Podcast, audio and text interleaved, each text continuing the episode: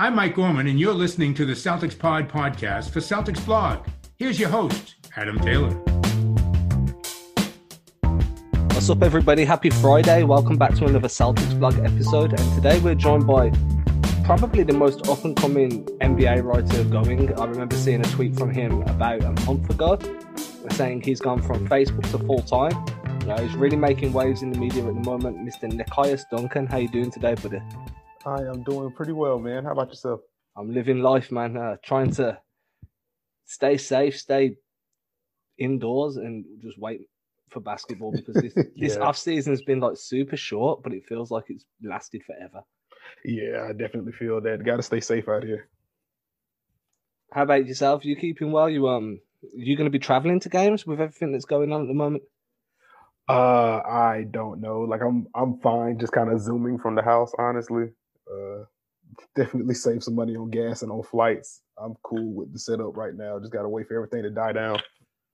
Dude, where I am, where I'm at, Zoom has been a a new world to me, man. I've been able to get some things beyond some of these press conferences that would never have happened without Zoom. So in a way, I'm thankful for that, and I'm kind of like I don't want it to change now. right, right, right. But uh, you know, you want everything to get back to normal sooner rather than later, just for content, if nothing else. Mm-hmm. Definitely feel that. So the reason I asked you on was you dropped this piece, uh, it's pretty lengthy, pretty in depth for basketballnews.com, where you were previewing the Atlantic Division. Mm-hmm. And you know, this is Celtics blog podcast, so we're going to want to definitely touch on your thoughts on the Celtics. I really liked what you had to say, and then we'll get your thoughts on a couple of the other teams. Uh, one of the lines that I really liked that I kind of read over again earlier was Kyrie Irving can turn a picture of a lemon into a picture of lemonade. So uh, I'm going to want you to open up on that a little bit. But let's just jump in with with the Celtics. So one of the things that you really like is Jayson Tatum and Jaylen Brown, which evidently everybody really likes that. Where do you see their jumps coming from? Because for me, it's been a lot more. I want to see more playmaking from Tatum, and I'd like to see a little bit more of aggression driving the lane, even though he did show improvement there last year. And then with Brown, it's definitely going to be playmaking for me. Um, I think you pretty much hit it on the head. Like, um, Jayson Tatum has gotten better. Uh, you particularly saw it in the bubble and then going into the postseason that the passing got better. And once you add in that kind of playmaking out of pick and roll in combination with the pull up shooting that he has from deep, from mid range, uh, obviously he can kind of ISO from the mid post and kind of beat guys that way.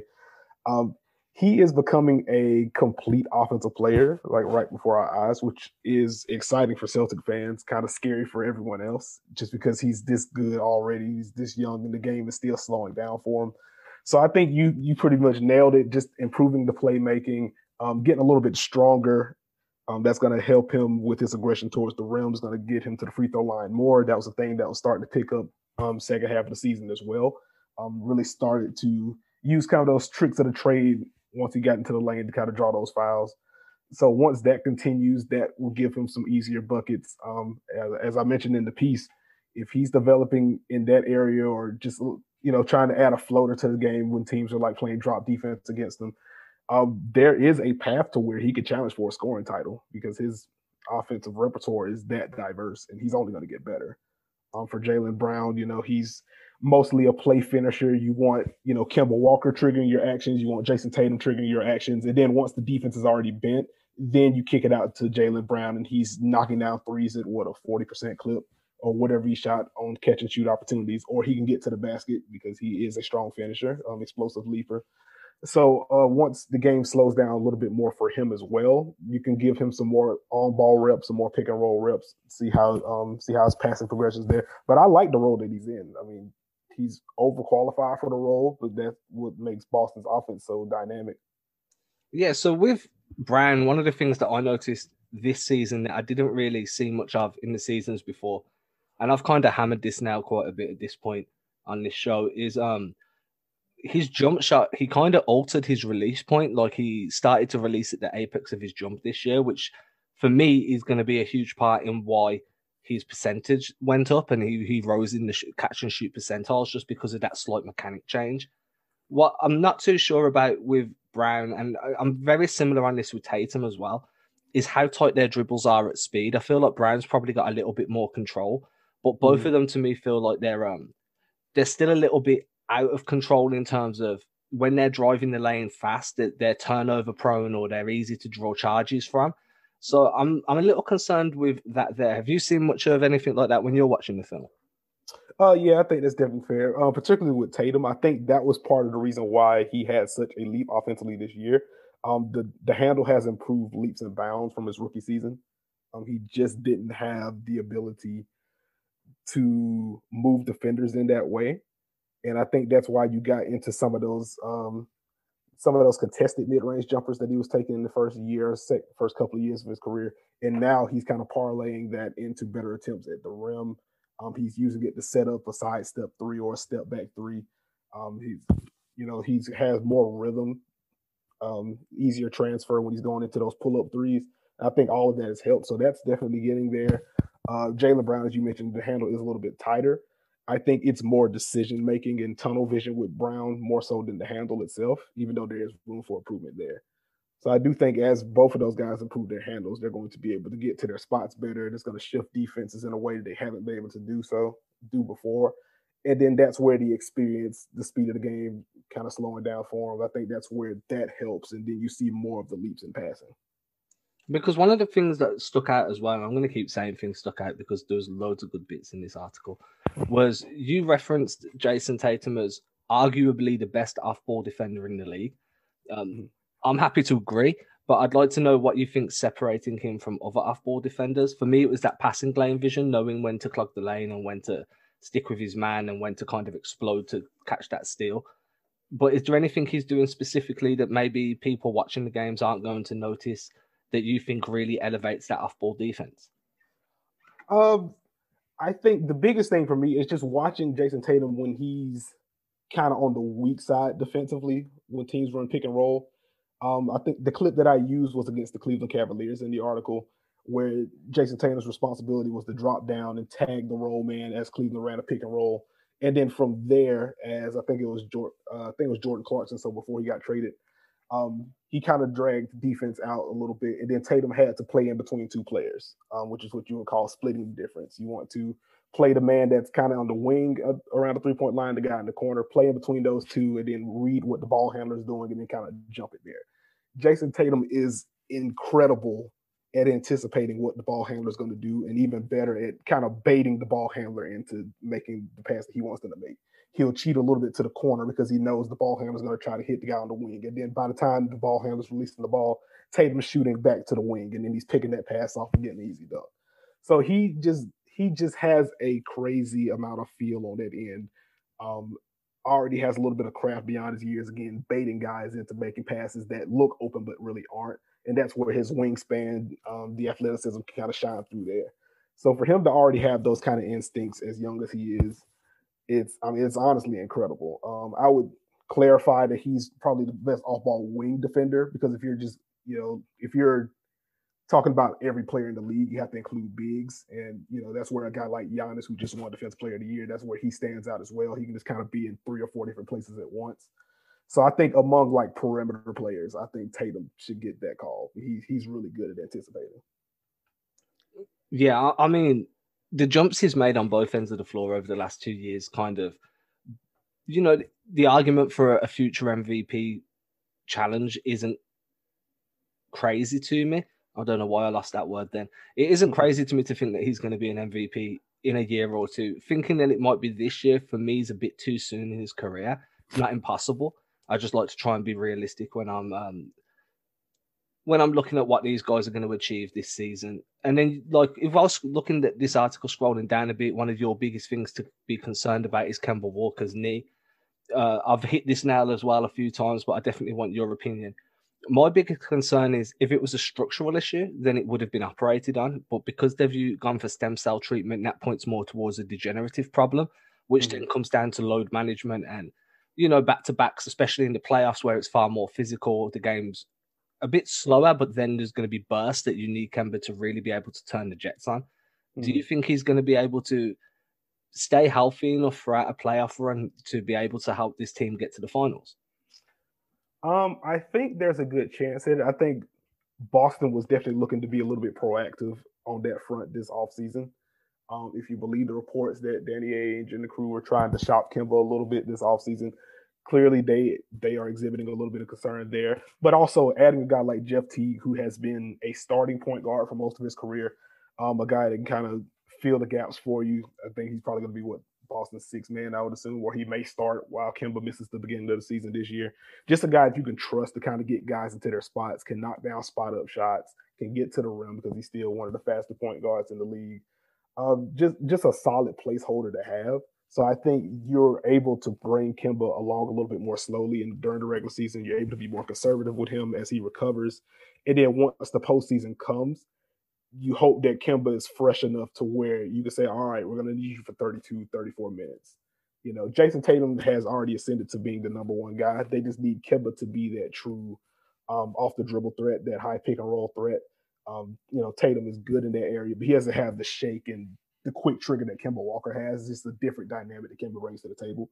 So I do think once you have, you know, a hierarchy, when you have Tatum, when you have Brown, guys that can kind of lead you through the regular season, when you have a guy like Jeff Teague that can kind of act as a placeholder during the regular season, then it makes it easier for you to manage Kemba. And I think Boston is set up in a way to where you can kind of conserve him for those larger bursts in the postseason.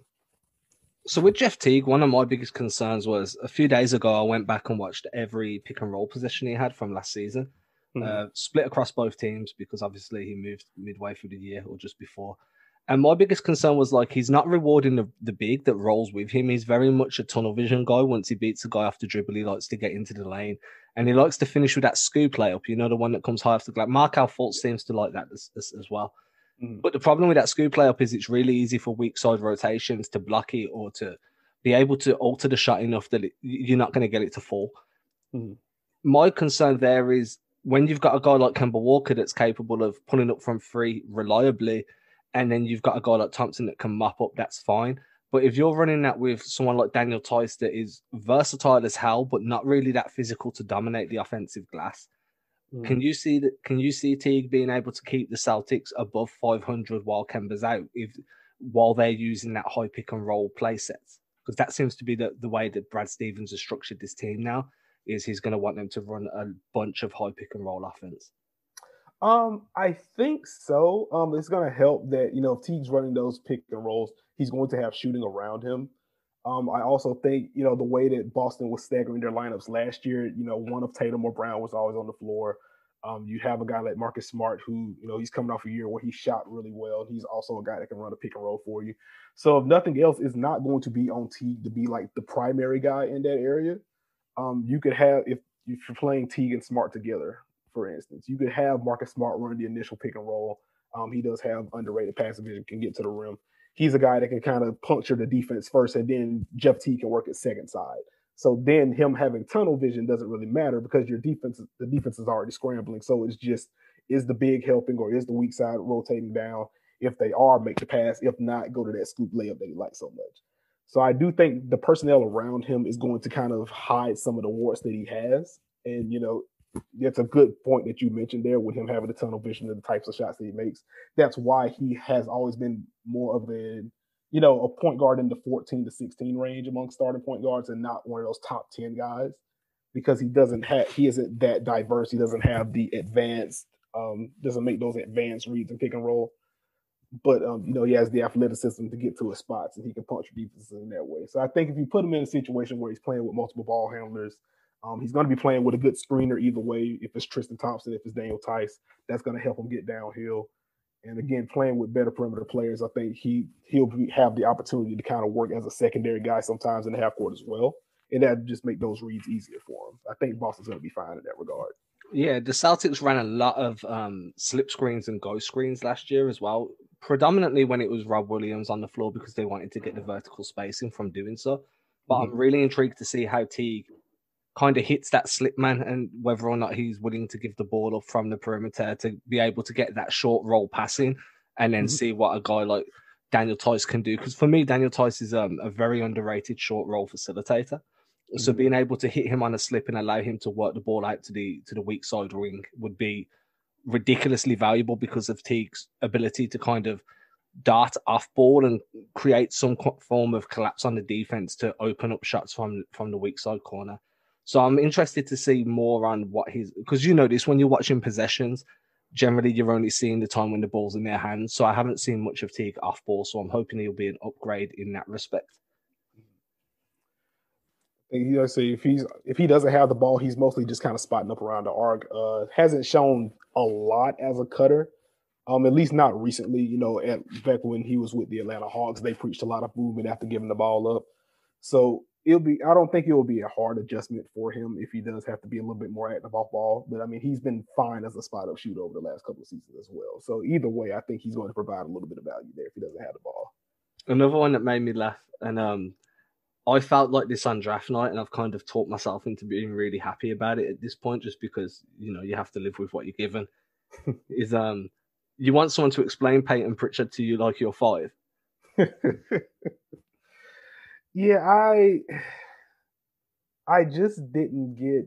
It was interesting. I, I understand Boston wanting to add a little bit more point guard depth, um, I didn't really understand them using a first round pick on that. Like I feel like they had enough picks to trade back or just kind of trade for a veteran if they want to do that. And then that just kind of it kind of came to fruition when they ended up signing Jeff Teague anyway. Um, but also just Payton Pritchard in general, when a guy like Grant Riller was on the board, then he falls to the 50s, and I feel like he's going to be one of the better point guards out of this year's class. And you know, Grant Riller is a guy that can kind of get to the rim whenever he wants and I think Boston would enjoy having that kind of uh, that kind of rim penetration from a young guard. So it, it was just it, it, was certainly a pick that I did not understand. Um, I am glad that you're finding some positives out of it.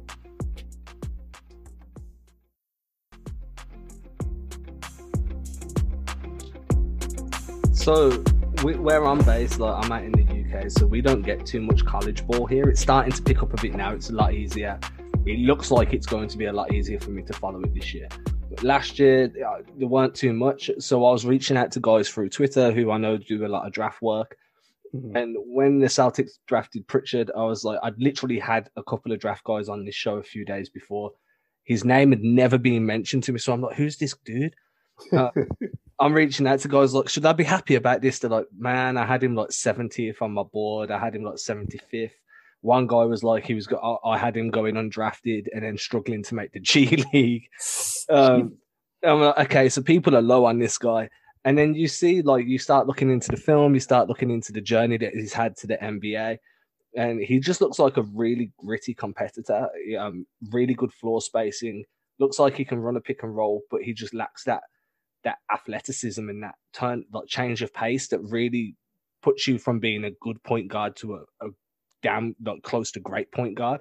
Mm-hmm. And I feel like he's going to struggle to get minutes during during the regular season, and he, the lack of the Maine and the Red Claws team this year is going to really hinder him, in my opinion. Yeah, it's just kind of tough. And then once you compare it to a guy like Grant Riller, who was probably the best slashing guard in the class, it's it's hard to it's hard to justify the pick. Like obviously, we have to see the games we played. He may outperform everyone's projections. We never really know but just going off the initial reaction from that pick and then seeing how the rest of the draft went um, went, it was confusing to say the least. Man, I was upset when they got Nesmith. I wanted um, I was so high on Kira Lewis, it was ridiculous. Yeah, and that would have been nice. He's there at 13, and I'm like super hyped. It's like 2 a.m. I'm waking people up in my house. Gonna get Kira Lewis, gonna get, and then he gets drafted one spot before, and I'm heartbroken but uh, like literally heartbroken. Like I don't, I don't even, I don't even want to watch this no more. Uh, you know, but I, I, I fought through it. I fought through it, and now Nesmith looks like he's going to be a great guy. I'm assuming Boston are hoping he can have a, a Duncan Robinson kind of impact. Brad Stevens is playing that down though, saying like, look, he's shown he's a good he's a good player, but he's probably not going to be ready for a rotation spot to begin the year. Do you think adding that shooting is going to help them against a team like Philadelphia? Because I know that you've put in your piece that you're kind of you kind of like the way Philly are working at the moment. They've added the, the prioritized shooting. They added some toughness in Tyrese Maxey. So when we're looking towards the playoffs, assuming that Nesmith had a you know a, a respectable rookie year, we're not going to expect him to be challenging for rookie of the year or anything. Mm-hmm. Do you think having that extra shot making ability that Boston so sorely needed last playoffs is gonna help them get past these teams that are just becoming stacked, like Philly, like Milwaukee. Uh, I think I left out Brooklyn, and that was unfair of me. Like Brooklyn too. Yeah, like I, I think Nesmith definitely has a role. Again, he he's a guy that can shoot the leather off the ball, and I think you can never really have enough shooting, especially you know, particularly from the wings. Um, if you're just projecting it for like a rotation spot, like I guess he gets the Brad Wanamaker minutes from last year, and you know, Wanamaker played pretty well during the postseason from what I watched. Um, decent spark plug. I think you add a little bit more size with Nesmith. Um, you add more shooting with Nesmith, and if you have those decision makers off the bench like Jeff Teague once Kemba Walker comes back, um, like a Marcus Smart, rather he rather if he's coming off the bench or if he's kind of helping uh, run those second units um, when Boston staggers their starters. Um, having a guy like Nesmith that can spot up and also relocate or just fly off screens and kind of bend defenses in that way, I think that will definitely help in the half court. So let's move past Boston a little bit because we've kind of, I've kind of hammered that one section of your article to death at this point, and I feel bad because it's it's a Celtics pod. It's fine. Yeah, but you know you put all this work in, and there's about five or six other teams on here that I really like the look of in the way you've broke it down. But for me, it's like okay, so I'm personally not seeing the Raptors as a huge threat this upcoming season. Uh, I should do, but for some reason, the way Nick Nurse acted in the playoffs, I'm just not going to act like Toronto exists until we have to play them. and I feel like Brooklyn is going to be one of those teams that if it works, it's going to be phenomenal. And if they don't work and it, it goes to hell, then they're going to be an absolute train wreck this year. And there's no way of knowing how that's going to go until we're about 30, 35 games into the year. Mm-hmm. And then obviously you have to kind of respect, always respect Ben Simmons and Joel Embiid, which again could turn into a train wreck. So, which of these teams do you feel like are going to be the biggest threat to Boston coming out of the East if it was a playoff series? Uh, for looking at a playoff series, I would say Philadelphia is probably going to be the biggest threat. You know, at least within the division. Um, I would say it's Philadelphia because as well-rounded as Boston is, you know, they have the wing talent. Uh, if Kemba Walker's healthy, they definitely have the creation from the point guard spot. You know, Marcus Smart can do a little bit of everything. Like it's a really good team. It's a well coached team. Um, if you're going to poke holes in Boston, it's in their front court. Tristan Thompson is really good, but he's six nine. Uh, Daniel Theis was really good last year, but he's six nine, six eight. Um, if the Sixers are healthy, and you have that added shooting. It's going to be incredibly difficult to defend Ben, uh, defend Joel Embiid, and also Ben Simmons. You know, if he's able to grab defensive rebound and kind of push and transition. And now you have Seth Curry on one side, Danny Green on the other side. It it gets tough stopping that kind of freight train in transition. And then the half court, you know, Joel Embiid is the NBA's most prolific post player right now. And that's with the issues that he has with double teams. Um, as I wrote in the piece, um, you know, he has improved as a pass out of double teams. And the big, but he still struggles to kind of diagnose where the doubles are coming from and to react to that quickly. But now once you add, you know, you add a Danny Green, you add a Seth Curry, you add an Isaiah Joe in the draft if he cracks the rotation. Um, if Matisse Thybulle, if he continues to shoot well, you know, teams have to start defending him because he made threes at a pretty decent clip last year, but teams weren't defending him like a shooter. Another year of shooting well, you'll have to you have to start cheating out there a little bit. And that's a little bit of gravity there. So if you have more shooters around Joel Embiid, you can't double him as frequently and with that kind of size and physicality advantage, that just sets up for a series where Joel Embiid can be the best player on the floor. And that could spell trouble for a team like Boston. So I think Philly is the team you have to watch there if they have it all together. One of the things that I've noticed as well is a Doc Rivers coach team is usually a mentally tough team. They generally they'll fight to the very last whistle. And that was something that you didn't really see from the Sixers over the last few seasons. That similar to Boston, I think they're quite easily getting in their own heads. And Embiid plays very emotional, so if he feels like it isn't going well, you kind of see if, see his effort levels drop. I think mm. Doc Doc Rivers in that respect is going to bring a different type of toughness to that Sixers squad, which scares the life out of me because you hope that you can beat them enough that they stop trying to win. Mm-hmm. Um, which kind of happened in the last series in the playoffs, but obviously they didn't have Simmons, so you personally, I feel like it's a bit disingenuous to read too deep into that. If I'm being fair to Philly, yeah, I do think you know, Doc just brings that experience, you know, a level of experience that Brett Brown just didn't have. And as well as the job that Brett Brown did overall during the stint in Philly, kind of taking them through that process era and bringing them to the playoffs, uh, building teams around Embiid and around Simmons, um, adjusting for Simmons like on the fly and things of that nature. Once you get in the fire, like you have to think quickly. Um, you have to read not just what's happening on the floor, but also reading the emotions of your team. Um, Doc Rivers has just done that. He's done that for a title team. He's done that for teams with title aspirations. Um, we've also seen, you know, the downside of that. You know, the collapses with the Clippers, um, things like you know blowing those three-one leads. So he's also been on the other side of that as well. So he's going to bring a lot of experience and a lot of lessons to the table for a young, so a relatively young Sixers team that just hasn't been through those kind of battles yet. Um, injuries have thwarted their last two runs, honestly. So I think he, I think he does um, help a little bit in that regard. But I think even more so than that, like it's just the personnel, just adding shooting around a dominant paint presence like Joel and Embiid, and then another dominant paint presence, but in a different way in Ben Simmons. Spacing the floor for those guys is just the easiest fix to make this team dangerous. And I think Daryl Morey and that front office did a great job of doing that. And what do you think of Brooklyn? Do you feel like this Kyrie Kevin Durant tandem's going to work, or do you feel like somewhere down the line it's going to start showing its own cracks? I I'm just not high on Brooklyn, and like I I understand that I could get old takes exposed somewhere down the line on this take, but like I I just don't see it. I think from a talent perspective, um, you're looking at the end of games.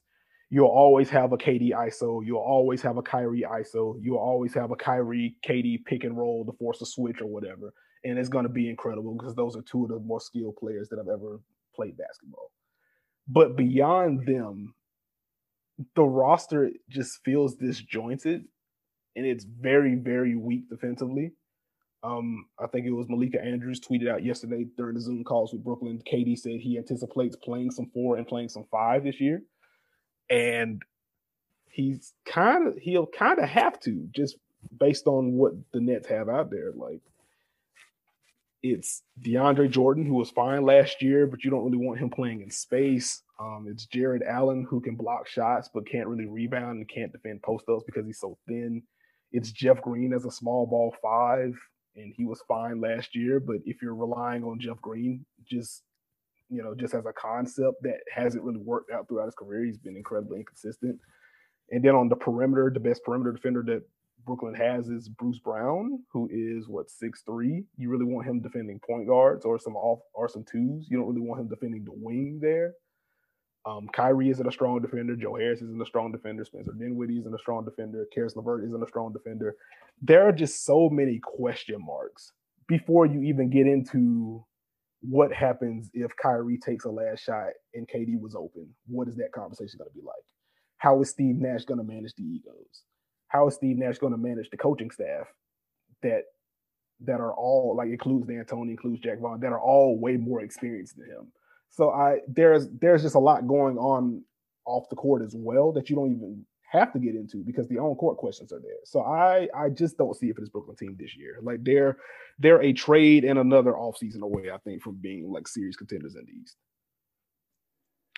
Can you see that trade being a Harden trade?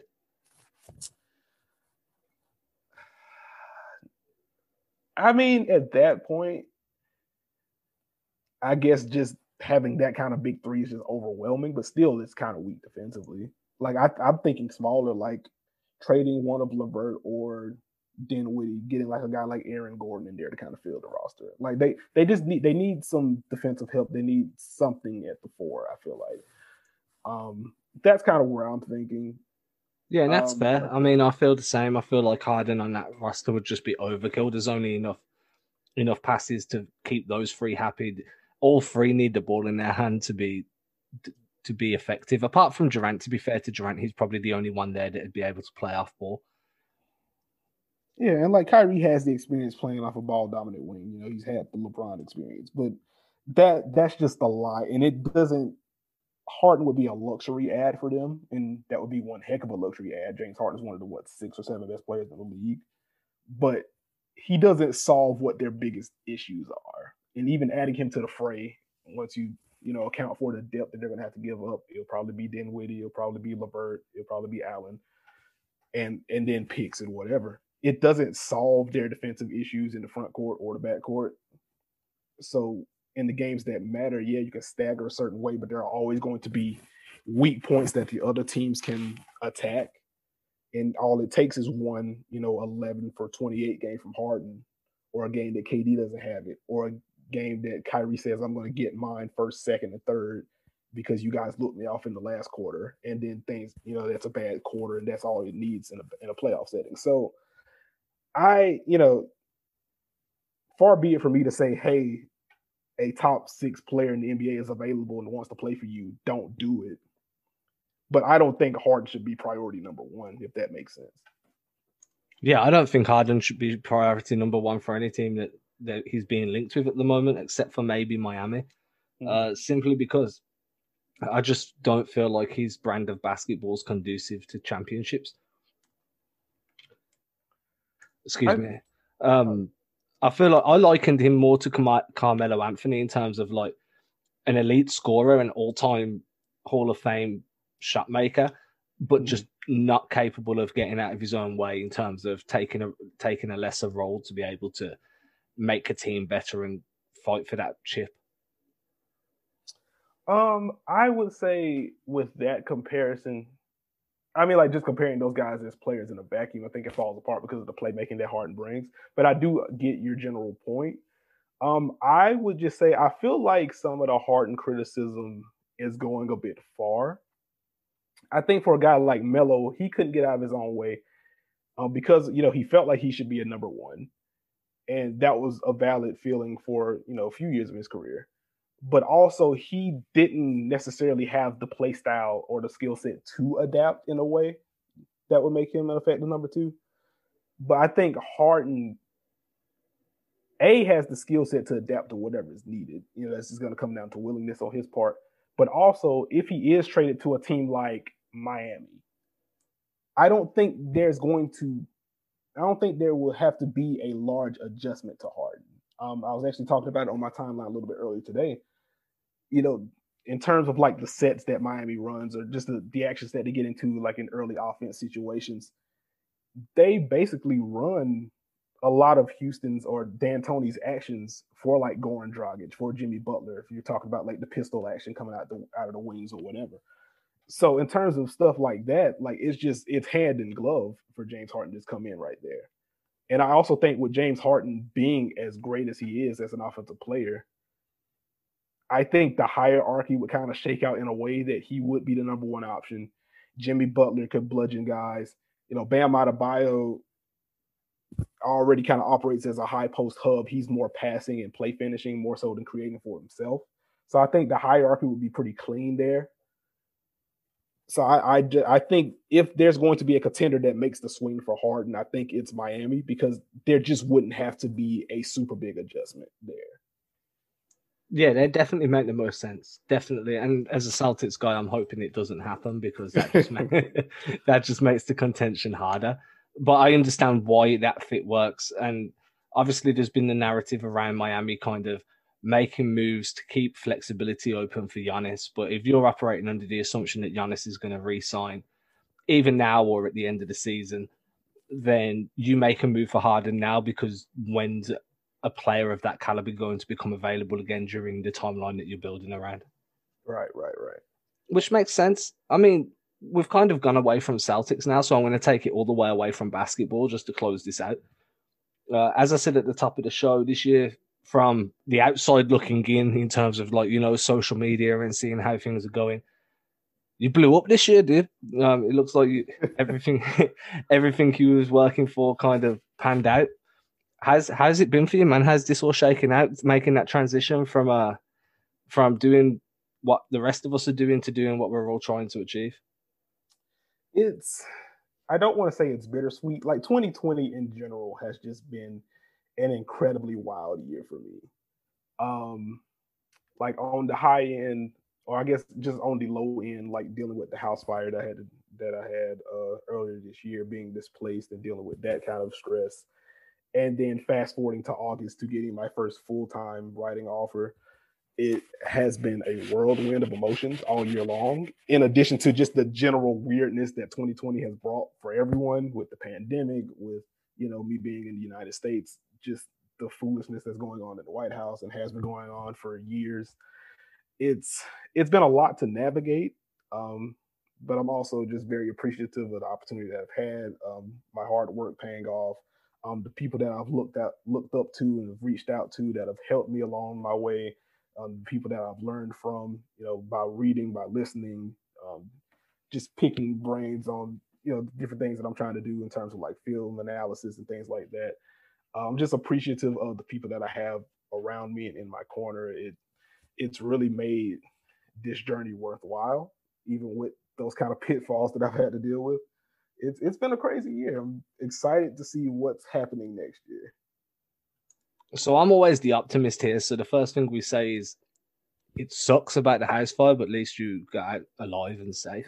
Right. Um, oh, I always try and look at things in the most positive light. Second thing is dude, I remember seeing your Twitter account. I think you was at 14k, and then the next time I checked it, you were sitting around like 26. Uh, when we're saying you blew up, you blew up by quite a large scale, quite quickly. You know, uh, your work's been solid, man. I try and check out everything you put out. Um, I have you on notifications actually, so whenever you drop something, I've usually got one of the first, hopefully one of the first ones to read that. How's it been just knowing, like, waking up in the morning and being like, damn, I don't have to go to the office today? Like, I need to get, I need to get this film in, and then there's like, oh wait, there's no team, there's no games yet, so I can kind of chill and get the film in a bit later. Is it is it a more relaxed lifestyle or is it way harder? Oh man, it is. I think that's my favorite part of this whole ordeal. Like, obviously, in a vacuum, being paid to like write and watch basketball is just a dream. But also, like, before I got the full time offer, you know, I was doing freelance and like I'm doing that while also you know, earlier in my career, it's going to school, and then later it's working a job that I just couldn't stand, but you know, it helped help pay some bills. So like not having to, you know, drive down for a job that I didn't like, I can just kind of wake up and be like, okay, cool, I have a writing assignment. Let me peck away at this. Or if I don't have anything assigned, let me fire up the PS4 or now fire up the PS5. I can just kind of hang out and chill, roam Twitter when I want to, you know, if some news breaks and I can write about it. And if if not, I can just kind of just kind of chill. So just having that kind of relaxation kind of built into the job, it, it's it's a blessing. That's my favorite part. I can just kind of just kind of stay at home, do whatever. Um, you know, ha- make sure I get my assignments out of the way. Uh, make sure I'm staying in tune with NBA news, but I just I don't have to leave my house. I still do, but like I don't have to now. And I think that just having the option to just kind of relax is is a blessing. Yeah, not leaving your house because you don't have to. That's the dream. Not right. leaving your house because you're told not to. That's a little bit different. it changes the narrative massively, like because when we've I've been on a in this country, we've had two lockdowns now, and um, then they, we came out of lockdown about a week ago. They were saying, um, "Oh, you're going to be in a tier." Um, my city's in tier three, which is effectively a lockdown, except you can go to a couple more stores. Mm-hmm. And um, it's like I wouldn't be going out the house anyway, but because I can't go out the house because I'm being told like this sucks. Yeah, I can definitely feel you on that. It's different, man. The mentality, but like guys, if you're listening and you haven't been checking out Nekias's work, then make sure you head over to basketballnews.com. Um, I'm gonna retweet this article that we've been discussing about an hour after the pod drops because if I do it straight away, it's, it's going to get lost in the timeline. Um, where else can everybody find you, bro? Um, you can mostly find me on Twitter, Nekias NBA, N E K I A S NBA. Um, just tweeting general NBA thoughts, um, tweeting out puns, um, tweeting about pizza. I'm live tweeting shows, you know, just doing a little bit of everything. But that's where you're going to find most of my content. So if you want to interact with me anywhere, it's going to be on Twitter. And shockingly, some soccer takes as well. Yes, yes. Uh, getting into soccer over the last couple of years. Um, I love that I hopped on the United wave like after their reign, so now all I get is the pain of it. But uh, it's it's definitely been a journey. Yeah, I'm not. Um, I'm probably one of the only English guys in the world that's just about just like nah, soccer's not for me. but uh, if you're enjoying it, that's good. Everybody, make sure to go follow Nekias. Make sure to check out his work. We'll be back on Monday when hopefully there'll be some news. Otherwise, there'll be a guest. Otherwise, I'm going to ramble for 45 minutes and see if you guys like that. We'll have a good weekend, everybody.